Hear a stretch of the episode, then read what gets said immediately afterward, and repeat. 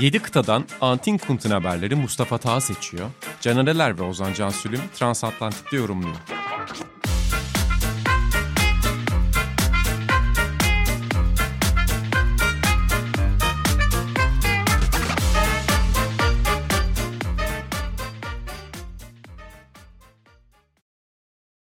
Sokrates Podcast'a hoş geldiniz değerli dinleyenler. Okyanusun iki ayrı yakasından sizler için hazırladığımız Mustafa Taha tweetleri üzerinden hazırladığımız podcast'imiz. Haftada bir demiştik, iki haftada bire çıktı ama aynı konu ve konuklarıyla burada e, ben Ozan Sürüm, Mustafa Taha ve Canerelerle birlikte yine sizlere Mustafa Taha Haber Ajansı'nın sağladığı tweetler üzerinden bir program yapacak.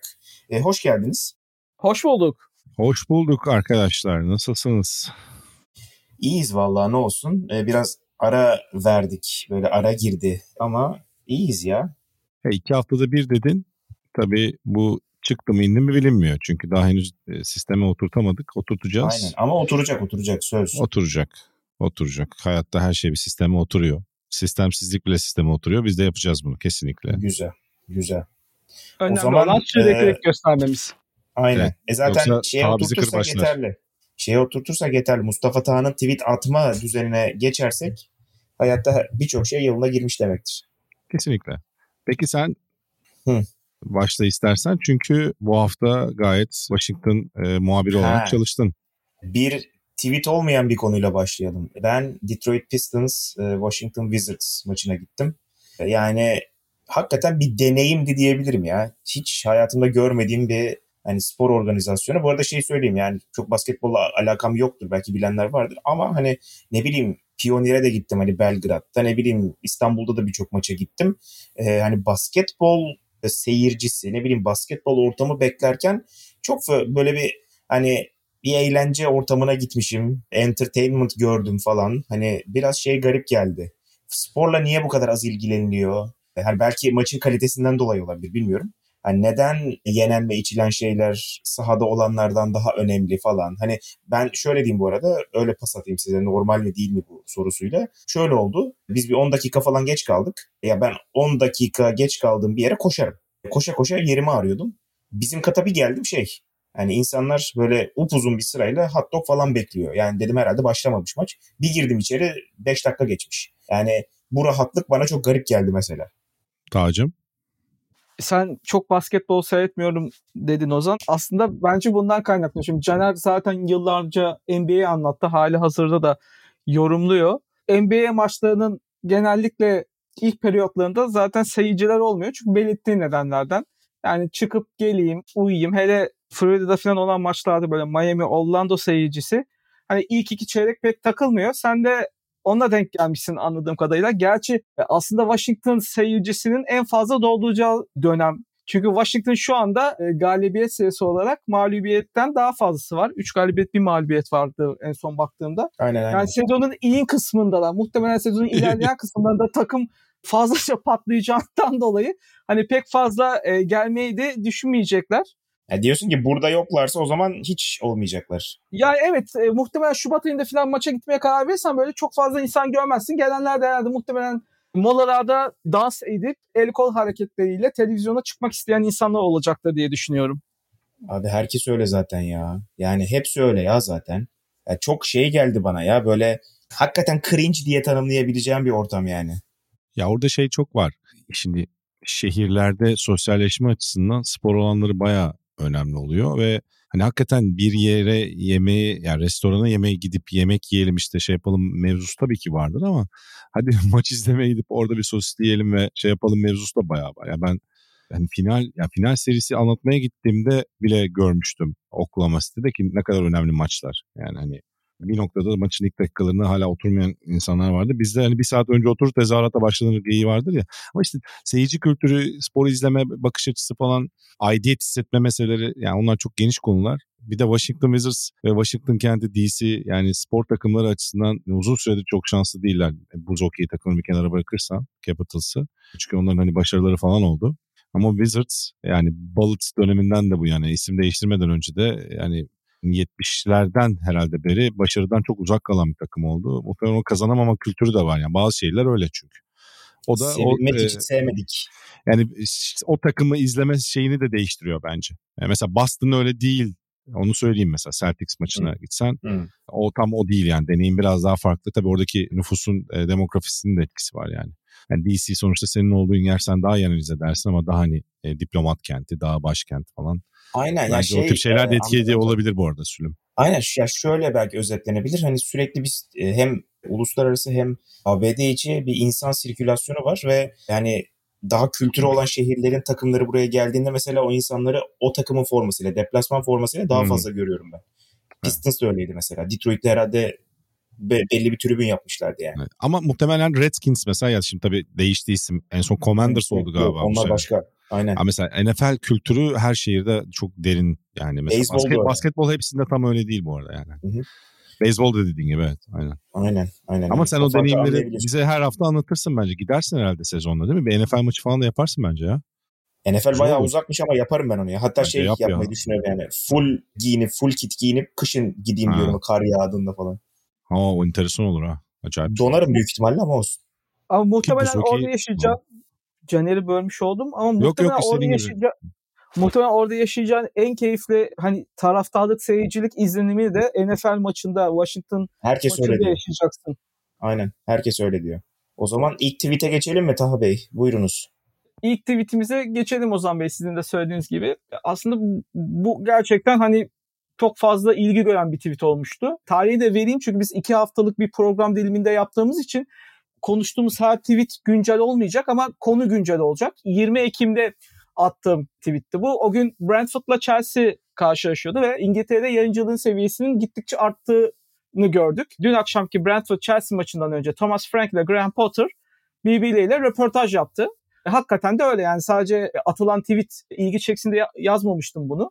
Premier Lig'de sezon boyunca 20 maçı Amazon Prime Video yayınlıyor. Ve Amazon Prime Video yayınlarken de maçlara çok fazla önem veriyor. E, sonuçta 20 tane maç yayınladığı için. Bradford Chelsea o maçlardan biriydi. Hatta önce Thomas Frank ve Graham Potter'ı maç öncesi röportaj çağırdılar ki Gianfranco Zola da yorumculardan biriydi karşılaşmanın. Sonra birdenbire olay şeye döndü. Hani Thomas Frank'e Graham Potter'a bir soru sorar mısın? Olayına döndü. Graham Potter da daha sonra gitti Thomas Frank'e bir soru sordu ve birbirleriyle röportaj yapmış oldular. Hani baktığımızda sezonun en ilginç anlarından biri oldu. Çünkü kimse böyle bir şey beklemiyordu. Üstelik de hani sordukları sorular da sadece geyik değildi. Hani ciddi anlamda sormuşlardı. Örneğin Graham Potter hatırladığım kadarıyla Championship'te hani Championship'le Premier Lig arasındaki fark ne diye sormuştu Thomas Frank'e. Hani ve hani İngiltere'de de bu konu çok fazla konuşulmuştu. Hatta şunu da söylemek gerekiyor. Ertesi gün de Times'ta yanlış hatırlamıyorsam Matt Dickerson'ın Thomas Frank'le bir röportajı vardı. Fakat röportaj şöyle gerçekleşmişti. Thomas Frank'le Matt Dickerson aynı mahallede oturuyor ve her gün ya koşarken ya da köpeğini gezdirirken Dickerson'ı evinden göçüyormuş Thomas Frank. Bir gün Dickerson gel birlikte gidip e, konuşalım demiş. E, alıp mahallenin pub'ına götürmüş ve mahallenin pub'ında röportaj yapmış. Arda arda böyle iki olay olunca da e, ikisi de Thomas Frank kaynaklı. Aslında e, ilginç bir derleme oldu. Taha sende Jesus'la bir komşuluk varsa bir şey yap. Da bak Kalamış'ta. Jesus oralarda yaşamıyordur ya. Ya bir ara Muhtarısın bir ara- belki stada doğru. Dere ağzında ama dere ağzında da antrenman yapmıyorlar artık. yok bir, bir- Uzun bir ara tam e, 130 bir ara. Evet, şimdi e, bir ara dere ağzında orada bir residence vardı. Residence'da o zaman Fenerbahçe, e, Obradovic dönemiydi. Fenerbahçeli yabancı basketbolcunun tamamı Residence'da oturuyordu. Evet. E, Her sabah yürürken falan denk geliyordum da hiç e, Jesus'a denk gelmedim. Yani gelsem en azından selam verirdim. Hiç öyle bir şansı olmadı şimdilik. Bak ben Obradovic'e hep komşu oldum şeyde. Bizim yemek yediğimiz yerlerde yiyordu. Yani bu tabii şeyden dolayı söylemiyorum. Mahalledeki yerlerde yiyordu yani. Hatta aynı yerde kahve içtiğimiz oluyordu. Sonra aynı şeyi Kokoşkova bırakmıştı. Geldikten sonra Kokoşkova tavsiyelerini vermişti. Aynı yerlerde görüyordum Kokoşkov'u. Henüz ben tabii bu yoğunlukta pek dışarı çıkma fırsatı bulamadığım için İtudis'i göremedim ki İtudis de çıkamıyordur yoğunlukta diye tahmin ediyorum. Bizde böyle bir şeyin olma ihtimalini yüzde kaç görüyorsunuz? Şeyi mi diyorsun bu iki teknik direktörün röportajı mı? Sen ben sana sorayım. Sen nasıl düşünüyorsun? Abi şöyle söyleyeyim ben artık yaratılan ortamdan dolayı ben iki teknik direktörün aynı e, kareye girmek istemeyeceğini bile düşünüyorum. Atıyorum mesela bu tabii çok büyük bir derbi değil. Yani Chelsea Brentford maçından bizde hani Chelsea Brentford maçı ayarında bir maçta teknik direktörleri o kadar anlam ifade edilmeyebilir. Fakat mesela işte ne bileyim bir derbi öncesinde iki teknik direktör yan yana gelseler ben taraftarların şeyden dolayı bile çıldıracağını düşünüyorum. Hani sen onunla nasıl yan yana gelirsin, nasıl konuşuyorsun, işte ne bileyim hakkımızı savun falan muhabbetine geleceğinden dolayı yani böyle bir şeyin asla mümkün olamayacağını düşünüyorum. Ya evet. Yani bir de hele bu ego meseleleri işte sen sordun o cevapladı. Hani bir de orada bir durum da var ya yani hani sanki soru sorunun değerini kaldı falan. Ha, yitirmişçesine bir bakış açısı olur. Halbuki o da, da çok önemli bir şey. Yani o insani yaklaşım, o medeniyet seviyesi evet yani İngiltere'de de veya başka yerlerde de bir sürü sorun oluyor sonuçta. Ama belli işte zaten hani batı doğu kavramlarının oluşması aslında bizim geri dönüyoruz podcastinde çok güzel anlatmıştı şey Töre Sivrioğlu ile Mahir Ünsal. Yani o kavramlar coğrafi yerleşim üzerinden değil, coğrafi yön üzerinden değil daha çok aslında belli insan ilişkilerinin oturduğu medeni zemin üzerinden Hı. çok konuşulan bir konu diye yıllar içerisinde oturmuş konu diye. Sonuçta en doğuya baktığında Japonya, Güney Kore'de çok medeni ilişkiler var. Yani doğu dersen orası aslında. E, buradaki şeye oturttuğun zaman da o birey olarak gelişim, o birey olarak gelişim kolektif iletişim yani toplum içindeki iletişim ve toplum içinde birbiriyle yaşarkenki saygı meselesi. Ya bu şeyden başlıyor bence. Çok tuhaf gelecek belki size ama daha eminim ben de yürürken aynı şeyleri yaşadığı için ki Sülüm de sokaktayken çok şanssızlıkla yaşamış bir insan yani başına gelmedi kalmamış bir insan. Yani yürüyen merdivendeki şeye bile gidiyor. Oradan başlayıp o temel ilişki aslında buradaki ilişkiye tezahür ediyor. Yani bu iki teknik direktörün konuşabilme e, medeniyetine gidebiliyor. Bunun taraftarlar ve seyirciler tarafından algısının çok pozitif olmasına giden bir konu oluyor. Birbirine yaklaşım, birbirine bakış açısı. Yani Klopp'la Guardiola yapsa da aynı şey olacaktı. Yani bunu muhtemelen. Ha bu şeyde olsa ne olurdu? Yani batı batı diyoruz. Mesela İtalya'da Milan Inter teknik direktörü bunu yapabilir miydi? Orada da zor olabilirdi. Orada da başka türlü bir fanatik bakış açısı var. Çünkü hani sen üsttesin ben alttayım tadında ama bizde artık o başka bir noktaya gelmiş durumda yani. Bizde Herkes, karşıdan nefret ha, etmek kulübü sevmekten daha özel bir hale Bravo. geldiği için nefret Tam ona söyleyecektim. Her şeyi karşıtlık üzerinden görüyoruz çünkü. Yani kutup kutup üzerinden görüyoruz yani. Sen ne yapıyorsun, neyi geliştiriyorsun değil de hani rakibin üzerinden, onun nefreti üzerinden veya e, sen hiç hata yapmıyorsun. Zaten bize kimsenin hatasını veya problemlerini kabul etme e, durumu da yok. Herkes başkaları hata yapıyor, sen yapmıyorsun tadında.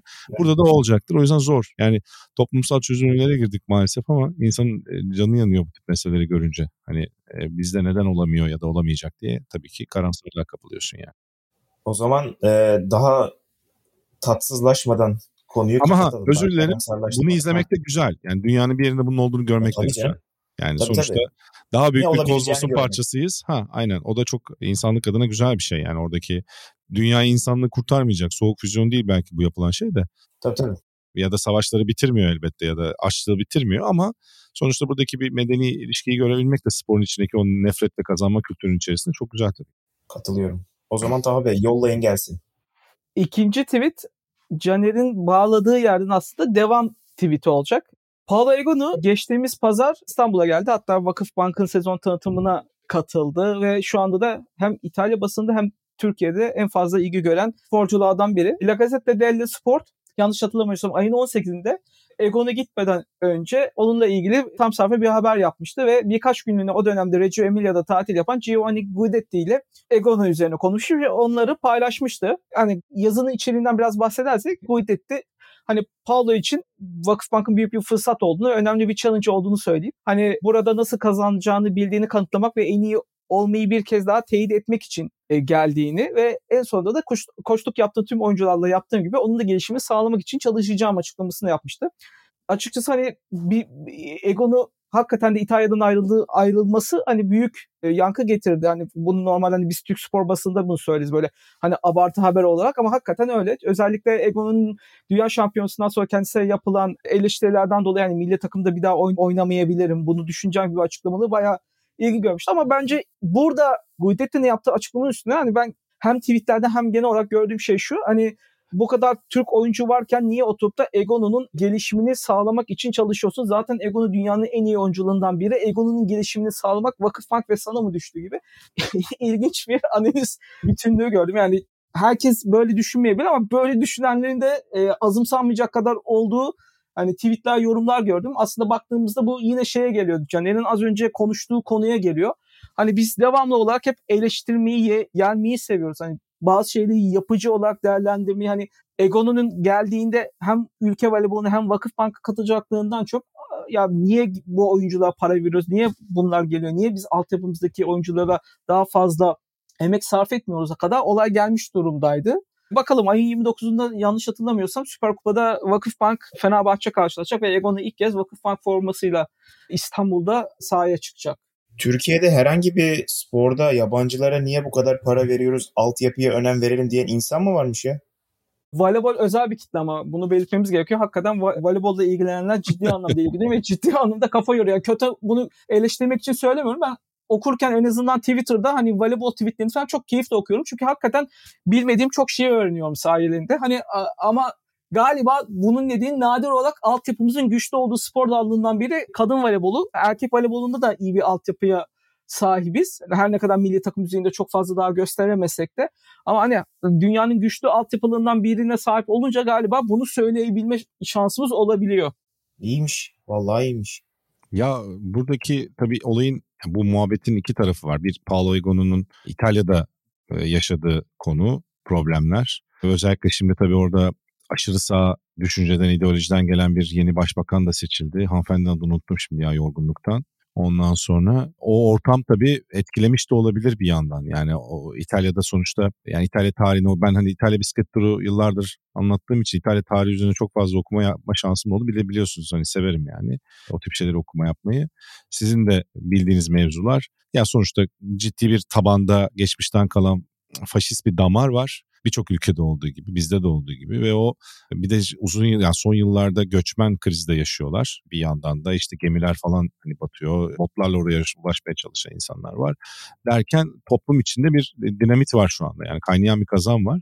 Ve o tabii ki tepkiye ve bir yanlıkla da ırkçılığa ve ayrımcılığa dönüşüyor. Bu toplumun içinde uzun zamandır var olan veya işte göçmen köklere sahip sporculara da yönelmiş durumda. Ve onların da yaşadığı bir tuhaf bir atmosfer oluşmuş durumda. İşte mesela şey de yaşayabilir önümüzdeki dönemde. Jacobs da yaşayabilir. Yani bir başarısızlıkları ve şeyde.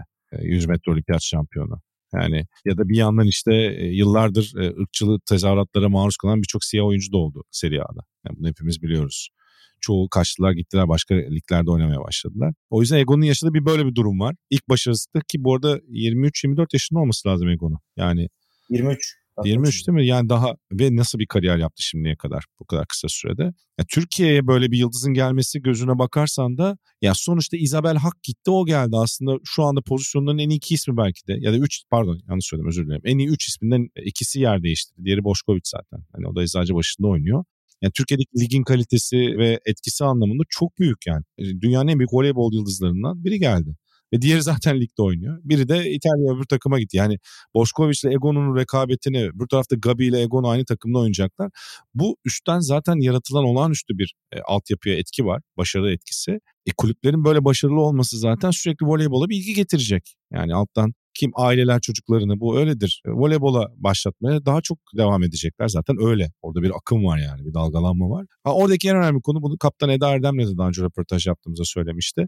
Bizim takımdaki bazı genç oyuncuların oynamaları lazım diyor. Bu birçok aslında sporumuzdaki problem biliyorsunuz milli takımımızdaki. Yani genç yetenekler işte futboldan basketbola serpilecek, yeşerecekleri dönemde, olgunlaşacakları, oyunlarını geliştirecekleri dönemde büyük takımlarda, kadrolarda yer alıp az süre alıp oyunlarını geliştirememeleri yani. Maç tecrübesi yaşayamamaları. Bunu ondan da bahsetmişti. Hatta o yüzden başka takımlara gidip, büyük takımların kadrosunda olmayıp başka takımlara gidip oynayanların ne kadar öne çıktığından bahsetmiştik. Ki kariyerinin son bölümünde bunu yaşayanlar oldu. İşte Meryem Boz sonuçta mesela. Gitti Aydın'da tekrar kendini buldu ve milli takıma büyük katkısı oldu. Yani süre alması gerekiyor tabii oyuncunun katkıda bulunması için. Ama bunu illa büyük hedefleri olan Vakıfbank'la mı yapması lazım ki Tuğba Şenol gibi bir isim yeteneğiyle orada yer aldı. Ha milli takımdaki kadar süre aldı mı alamadı. Zaten problemler de yaşadı. Japonya'ya gitti. Mesela güzel bir karar. Japonya'da sürekli süre alacak. Muhtemelen kendini daha fazla geliştirecek. Ama milli takımda Guidetti ile olan problemi onu bilmiyorum. Ne kadar süre aldı sonradan da. Bu durum böyle. Çok mu uzattım? Aa, yok canım. Sizin Army ile programda çok güzel bir muhabbet vardı. Hani milli takım başarısız mı muhabbetiniz vardı. Bir soru evet. üzerine. Soru gelmişti evet. Hmm. Milli takım özelinden bakmak bana çok garip geliyor. Çünkü bu voleybol artık şuna dönüştü. Yani işte altyapıdan çıkan oyuncu işte kulüplere, kulüplerden milli takım. Yani bir Türk ya da Türk voleybol, Türk kadın voleybolu ya da diyelim hani erkeklerden biraz daha ileride malum. Bir yapı haline geldi ve insanlar biraz da hani bütün olarak bakarsa çok daha keyif alacak bence.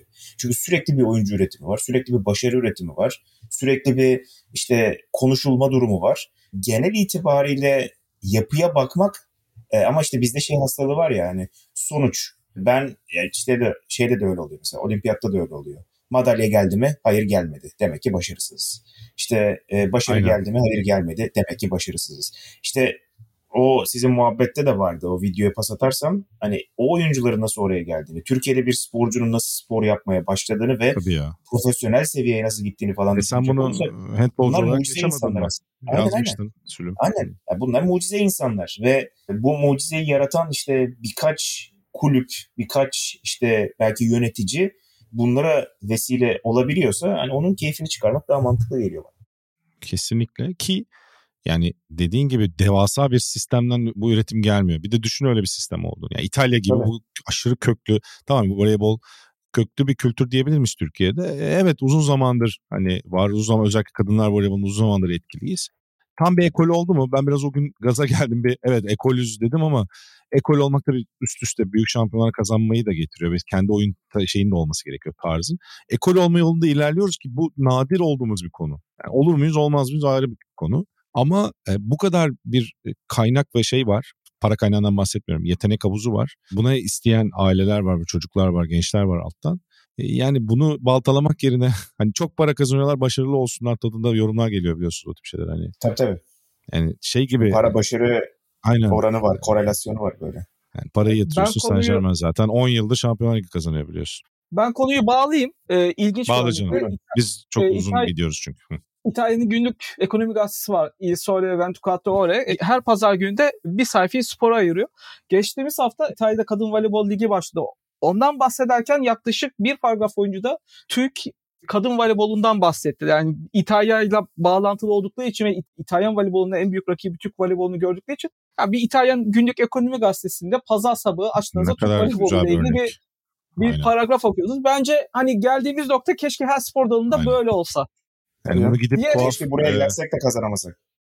Bunu milyon evet, dolarlar bunu milyon dolarlar harcayıp tuhaf reklamlar çekeceğin şeyle yapamazsın mesela. Bu çok organik bir tabii, tabii. ülke iletişimi yani. Ülke spor kültürü iletişimi. Çok önemli yani.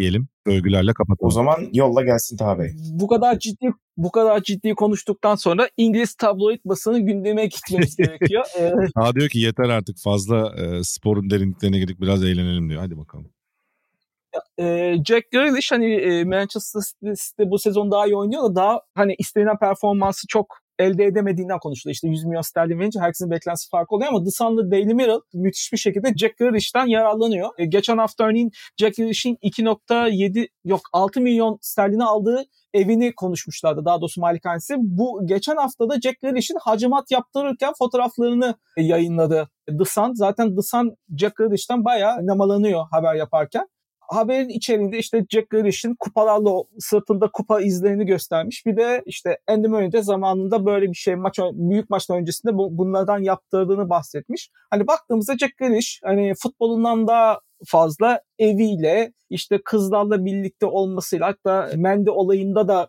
adı geçti. En sonunda hacamat e, seansıyla gündeme gelmiş Dısan'da. Yani bir futbolcunun Dısan'da gündeme gelmesi zaten top oynamadığına işarettir. Önce top oynasın Jack Grealish. Çok iyi ya. Bir de başlık çok iyi. Jack is up for the cups. Bayağı Aynen. bir bu sanın ve işte bu bulvar gazetelerinin muazzam şey göndermeleri, bel altı göndermeleri. Bu arada bir ufak not vereyim. Bu hacamat değil. Çin kupası diye geçiyor bu. Değil mi? Hacamatta, ben de öyle hacamatta çünkü çizik atıp e, kanamasını Abi sağlıyorlar. Evet ya o kanamasını Kötü kan çıksın diye o biraz korkunç bir şey. Evet. Ama bizde böyle hani bu cupping yapmazsa buna cupping diyorlar galiba işte. The tabii tabii cupping diye. Bu şey zaten evet. Çin, Çin'den gelme hacamat benim bildiğim Arap Yarımadası'ndan çıkma bir şey. Evet, Hocam benim bu zaten... hastalık tedavisinde belki Taha da bilir bir işte kas kan dolaşımını hızlandırmak gerekiyordu. Bana bundan yapacaklardı ben istemedim. Dedim gördüm resimlerini falan dedim deli misiniz siz dedim ya sırtıma Tabii abi şey gibi böyle uzay saldırmış onlardan sağ kurtulmuşun gibi duruyor. Aynen. Yani tabii, Taha sen bir şey diyordun özür dilerim. Zaten. Zaten hot cupping diyorlar. E, siz de söylediniz ama yani bilmiyorum hani fotoğrafı korkutucu yani bana sana e, sen yaptırmamışsın bana da dese açıkçası o kadar sen de ben de o kadar yani bu övülmek için söylemiyorum hani sağlıkla ilgili çeşitli sıkıntılar ciddi sıkıntılar. Hani üstüne gelip bunu yap deseler yok kalsın derim yani. Muhtemelen sen zaten demişsin de hani baktığımızda ama Jack Grealish galiba hani bu konularla gündeme gelmeye devam edecek. Özellikle The Sun her pazar saydım galiba bu yıl 12 kere pazar günü tam sayfa haber olmuş. Olmaya da devam edecek gibi gözüküyor. Yani hiç eksiltmiyor kendisini. Jack Grealish defterini kapattığımıza göre eğlenceli bir tweetle programa nokta koyalım isterseniz. 35 yıl önce geçtiğimiz hafta aslında geçtiğimiz hafta bile değil bu hafta oluyor. 24 Ekim 1987'de Michael Jackson'ın Bad Single'ı 3. haftasında Billboard Hot, One, Hot 100'da bir numaraya yükselmişti. 1 milyona fazla satan Bad Michael Jackson'ın Amerika'daki 8. bir numarasıydı ki Bad albümünün de tarihin en fazla satan albümlerinden biri olduğunu hatırlatmak gerekiyor. Galiba 30'da 45 milyon adet satmıştı. 30'da 45 milyon adet arasında satmıştı. E, Caner zaten bana e, tweet'in altında mention yaparak Bad single'ına ait hatta video klibine ait anısını da paylaşmıştı. İstersen buradan da dinleyicilerimizle paylaşalım Caner. Hocam Michael Jackson'ın hakikaten çocukken büyük fanıydık. Yani Michael Jackson böyle şeydi çünkü böyle efsane statüsündeki ender kişilerden biriydi. Böyle ulaşılamayan o zaman çünkü hani Michael Jordan da öyleydi mesela. Hani görmenin, temas etmenin veya tanık olmanın şu an internetteki gibi çok kolay ulaşmanın mümkün olmadığı insanlardı. Ve efsaneleri o yüzden çok kolay ulaşamadığı için daha da devasa hale e, gelmişti. Senin bahsettiğin sene sen 8 ben 7 yaşındayım galiba tahminimce ta. Biz yaşlı evet, yaşlılar evet, tam olarak. 8 7. O zaman da hatırlıyorum evet işte tek kanal ikinci kanal hatta yeni açılmıştı galiba TRT 2. Pazar günleri de uzun süren o program vardı. Stüdyo Pazar. İşte sonradan Mustafa Yolaşan da galiba sunmuştu. O zaman Cenk Koray sunuyordu galiba yanlış hatırlamıyorsam. İşte kutu mutu açtı şey programlardan biri. Neyse orada böyle mesela işte klip yayınlanıyor. O zamanki gibi işte şeyden dinlemiyorsun bir platformdan veya işte YouTube'dan direkt açıp. Televizyonda görürsen video klip görüyorsun. İşte Eren Konuğ'un meşhur şey pop saati şeyi vardı müzik programı mesela hatırlarsın. Ondan sonra Michael Jackson da gerçekten acayip bir seviyedeydi. Yani o Thriller'ın falan satış rakamları işte sen bahsettin Bed'in. Ya şu an olsa herhalde 3-4 katına katlar mesela. Yani bugünkü çağda ulaşım, iletişim çağında. O zaman yarattığı etkiyi öyle ölçmek lazım gerçekten. Ee, ve Bad klibin izlerinde de o meşhur şey hareketi vardır biliyorsun. Çok konuşmuştu. Herkes Jay Koray da taklidini yapmıştı onun. O böyle dansta özel bir Michael Jackson hareketi. Sonradan da ikonikleşmişti. O hareketin böyle çok e, kullanıldığı bir klipti. İşte otoparkta geçiyor falan. Hiç aklımdan gitmeyen klipler. Çocuk yaşın, çocuk yıllarında izleyince çok biliyorsun. Hafızana daha derin kazanıyor. O yüzden böyle de bir hatırası var. Pazar günü evde böyle izlemek, işte o klibi ilk defa orada görmek. Ee, işte sonra galeriye galiba açılmış mıydı, açılacak mıydı? O zaman gidip kasetini almak, e, öyle kasetini almıştım onu hatırlıyorum. Bet hala da durur. Orada o albümden şeyi severim, Leave Me Alone şarkısını çok severim. Bunu da söylemişim. Aa, evet o da güzeldi. Sen Cenk Koray örneğini hatırlatması yaptın. Ben de bağımsız şimdi aklıma gelen bir hatırlatmayı yapıp programı kapatalım. Ozan'a sözü bırakalım. İki yıl sonra da galiba Mart 1989'da Madonna'nın olay yaratan single'ı Like a Prayer çıkmıştı. O da yanlış hatırlamıyorsam salı akşamı Bülent Özve'nin sunduğu bir programda ilk kez klip yayınlanmıştı böyle. E, senin dediğin gibi ne sosyal medya ne benzeri bir şey vardı. O yüzden hani biz televizyonda klip çıksın da izleyelim. Bir de müzik kanalları bile yoktu o dönemde. Ta o klip olay yaratmıştı ya. Kilise aforoz etmişti şeyi. Ee, Tabii herkes konuşuyordu filan. Hatta çok iyi hatırlıyorum. Şey, Black, Black, Black Jesus çünkü yani. İki kere filan yayınlanmıştı. Şimdi sen Cenk Koray deyince Cenk Koray'ı almışken şimdi Bülent Özven'i de almış olalım. Geçtiğimiz günlerde hayatını kaybetti kendisi. Evet ne efsaneler gitti ya son dönemde. Hani Cenk Koray daha önce hayatını kaybetti de Bülent Özveren, Halit Kıvanç da çok kısa aralıklarla vefat ettiler ki biz 80'lerden bahsediyoruz. Tam yaşlılar şey programı oldu retro. naftalin, evet, naftalin koktu. Naftalin koktu program. Yani. Hani bu naftalinle istersen toparlayıp bitirelim. Hepsini saygıyla anıyoruz. Bizim çocukluğumuzda büyük yön vermiş, ilham kaynağı olmuş insanlar hepsi çeşitli şekilde. O zaman ağzınıza sağlık diyeyim ve yavaş yavaş Transatlantik'in ikinci bölümünü kapatalım. Her hafta diye girmiştik. E, iki haftada bire çıktı fakat Transatlantik'in üçüncü bölümü yine aynı şekilde Mustafa Taha tweetleri üzerinden sizlerle paylaşacağımız çeşitli konulardaki e, haberler, dosyalar vesaireler olacak. Bizi dinlediğiniz için teşekkür ederiz. Hoşçakalın. Üçüncü bölümde görüşürüz.